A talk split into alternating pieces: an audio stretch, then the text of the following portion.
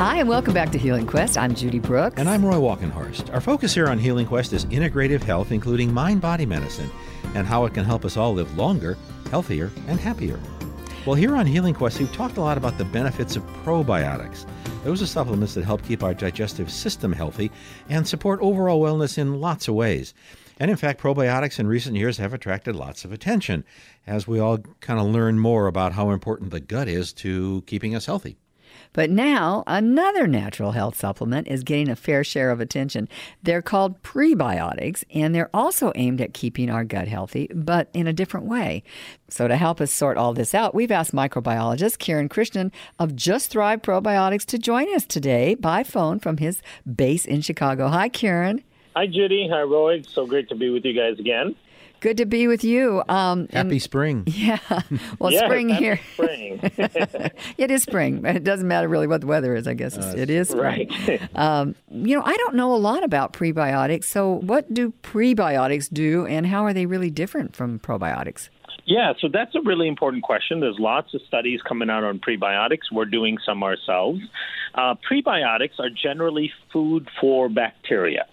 So the idea is that you know the bacteria that live in your gut like to eat certain things, and if you if you know what those things are, and you you create a product like a prebiotic um, that you consume that the human cannot digest. So that's the important part about it is that we won't be able to digest it and assimilate it and, and absorb it it's specific food for bacteria.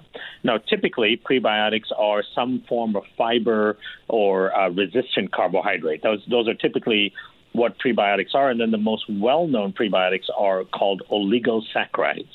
Uh, big fancy word, but it basically mm-hmm. means it's a very um, you know long, complex carbohydrate chain um, that is structured in such a way that our own bodies cannot digest it for food, so it passes past our digestive uh, system in the small bowel and it ends up in the colon, where certain groups of bacteria can specifically uh, ferment them for benefit. What is a resistant carbohydrate? Ah, that's an important one. So there's something called a resistant starch. So carbohydrates can be anywhere from two or three, um, you know, uh, molecules stuck together of glucose and fructose. Those are called simple sugars or um, disaccharides.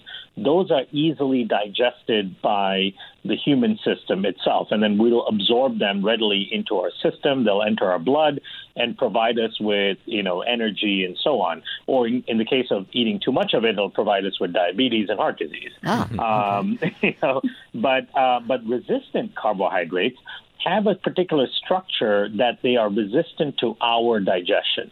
So that's why they call them resistant carbohydrates. Okay. So they're resistant to the enzymes that we naturally produce to break them down, and they're also resistant to our stomach acid. So because they're resistant, they make it past the small intestine which is where all of our natural digestion happens. And they go into the large intestine where the bulk of the bacteria are, and then they go ahead and feed the bacteria.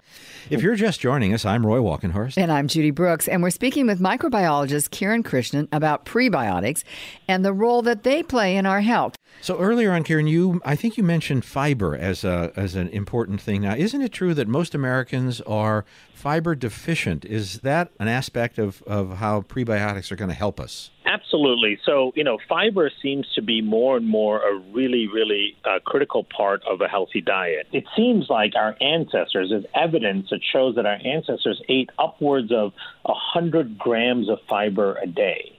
You know, the average American maybe eats about 15. Oh, right? so, wow. That's Yeah, that that's that's a huge difference, right? Yes. And so our bodies and our microbiomes, our, our gut bacteria, our digestive system all evolved with this type of diet that that involved about 100 grams of fiber a day.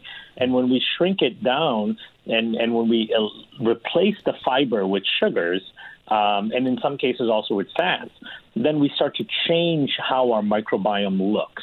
And, and the, a lot of the good bacteria in our gut really survive off of fiber. Mm. Now, you know, what is the point of uh, feeding those bacteria, right? That's some of the questions uh, people always ask me. Um, if we're not absorbing that food, then why we why do we care about feeding them? Well, the important thing is the bacteria when they break down those fiber the fiber or the resistant starches or the prebiotics what they're doing is actually converting them into really important compounds that we need to function so one of the most uh, well known of those compounds are things called short chain fatty acids mm-hmm. So when, when you have your particular bacteria in your colon that, that live off of fiber and prebiotics, um, when they break down those fibers and prebiotics, they release these short chain fatty acids. Uh, for example, one of them is called butyrate. Now, some of the things that butyrate does for us, for example, it improves insulin function. In fact, butyrate, high levels of butyrate, prevents the formation of diabetes. Um, it also wow. reduces inflammation, both in the gut and systemically. It also stimulates your body to burn fat for fuel. Um, and then some of the other short chain fatty acids feed the brain. Some of them feed the liver and, and reduce inflammation in the liver. So, all of these really important functions can only be achieved by providing these important bacteria with the right adequate amounts of fiber and prebiotics. Hmm. You know, and, and then um, the, the specialized prebiotics that we should mention as well. So what, what, are the specialized prebiotics? I was just thinking I that. you would ask. Just wondering that. so you know, one of one of the dangers of prebiotics and fiber in general is that if we already have a dysfunctional bacterial population, right? So imagine your bacterial population is dysfunctional because of um, several courses of antibiotics throughout your life, you know, lifestyle things, just being in the Western world. Mm-hmm. Um, basically, you end up having a higher population of dysfunctional or unfavorable bacteria. Now, if you're feeding that population with all of this good bacteria food, then you could actually be making the problem worse because general prebiotics and general fiber can be consumed by many different types of bacteria. So if you're taking a dysfunctional population that has high levels of dysfunctional bacteria and you're feeding it bacterial food, you're going to be supporting the growth of those problematic bacteria even further. Hmm. So that's why we've been working on something called precision prebiotics. Precision? Right? So the, Is it precision? Yeah. Okay. We in, we want to be very specific about everything we do, right? So the mm-hmm. idea was, how do you um, isolate and create a prebiotic that only feeds the good bacteria in your gut. Mm-hmm. So that way, if your population is off to begin with, um, you're not going to be, uh, you know, inadvertently feeding the bad bacteria because you're using the precision prebiotics. You can actually strategically feed just the good bacteria. And that is achieved by selecting specific oligosaccharides. That's a big word I mentioned earlier. yes, yeah. yes. We've heard that word before. yes, yes. You know, and here's the thing about oligosaccharides. Oligosaccharides are our baseline natural prebiotic. In fact, mother's milk um, contains over 200 different types of oligosaccharides. And so the first prebiotics a baby is ever exposed to are these oligosaccharides. And, and these oligosaccharides are also found in various fruits and vegetables, typically in the core or the, the high fiber centers of the fruits and vegetables. One of the oligosaccharides that we work with is found in the cob of the corn. Hmm. It's not in the kernel, it's not on the outside, it's on the inside of the cob right? Same thing with the kiwi. Uh, there's one really potent oligosaccharide that comes from kiwi, but it's found in the fiber component of the kiwi on the inside part of the core. And these oligosaccharides uh, have specialized structures where they only feed certain groups of good bacteria. That's why we call them precision prebiotics. We've been talking about probiotics for years on this show and on the television show, and how important it is to be taking probiotics every day. Do we need to amend that to include prebiotics? Yeah, absolutely. So in our latest research that we're doing on um, on really disrupted guts, what we're seeing is that if you have the right prebiotic, it can dramatically am- amplify the beneficial effects of a probiotic. Okay. Um, and so, and that relationship is actually called a synbiotic. So, and, that's S Y N biotic. So, synbiotic means that you found a probiotic and a prebiotic that both enhance the same characteristics in the gut. Um, I'll give you an example of what we've seen. So, um, one of the keystone strains in your gut that's really important uh, called Akkermansia muciniphila. This keystone strain, you're not going to find it in any probiotic on the market because it's a very specialized organism that only lives in the gut.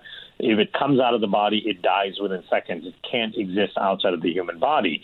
but it's it's the it's a very important protective strain against everything under the cardiometabolic syndrome umbrella, mm. including obesity, diabetes, you know, uh, heart disease, dementia, and so on. Now, when you have high levels of Akkermansia, you are protected against those type of chronic illnesses. So when we add a probiotic in, the spore-based probiotic, we see about a tenfold increase in the growth of Akkermansia, which is really significant, really important. And then when we add the prebiotic in, that tenfold increase goes to almost a thousandfold increase because of the prebiotic significantly enhances the growth of that Akkermansia. So that just shows you how a true synbiotic, a spore-based probiotic and then a precision prebiotic can specifically improve uh, digestive health in a very significant way. Well, this is exciting. Um, we're going to want to hear more about this as you progress. When is your study going to be uh, completed? So the study is completed. It's actually going through peer review right now in a in a um, medical in a scientific journal. Okay. So hopefully it'll be published actually sometime in the next uh, four months. Okay, well, we're, we're going to stay on top of this. Thanks so much, Karen. As always, uh, you've enlightened us. Hey, Oli, oh, let's say, what is it? Oligosaccharides? How close am I to getting it right? You got it. Yes, oligosaccharides. It's, it's, my new favorite word. It'll be the word of the day, or at least the next five minutes, probably. right. it rolls off the tongue. Right. Well, we've been speaking with microbiologist Kiran Krishnan about prebiotics and the role they play in our health. And if you want more information on prebiotics, you'll find it at thriveprobiotic.com. That's thriveprobiotic.com. Up next, we're going to hear from a physician and author who's going to tell us about his healing quest and about the heroes in his life who helped along the way. And don't forget, podcasts of this and other Healing Quest shows are available on our website. That's healingquest.tv. And please follow us on Facebook and Instagram and Twitter at Healing Quest. I'm Judy Brooks. And I'm Roy Walkenhorst, and you're listening to Healing Quest on iHeartRadio.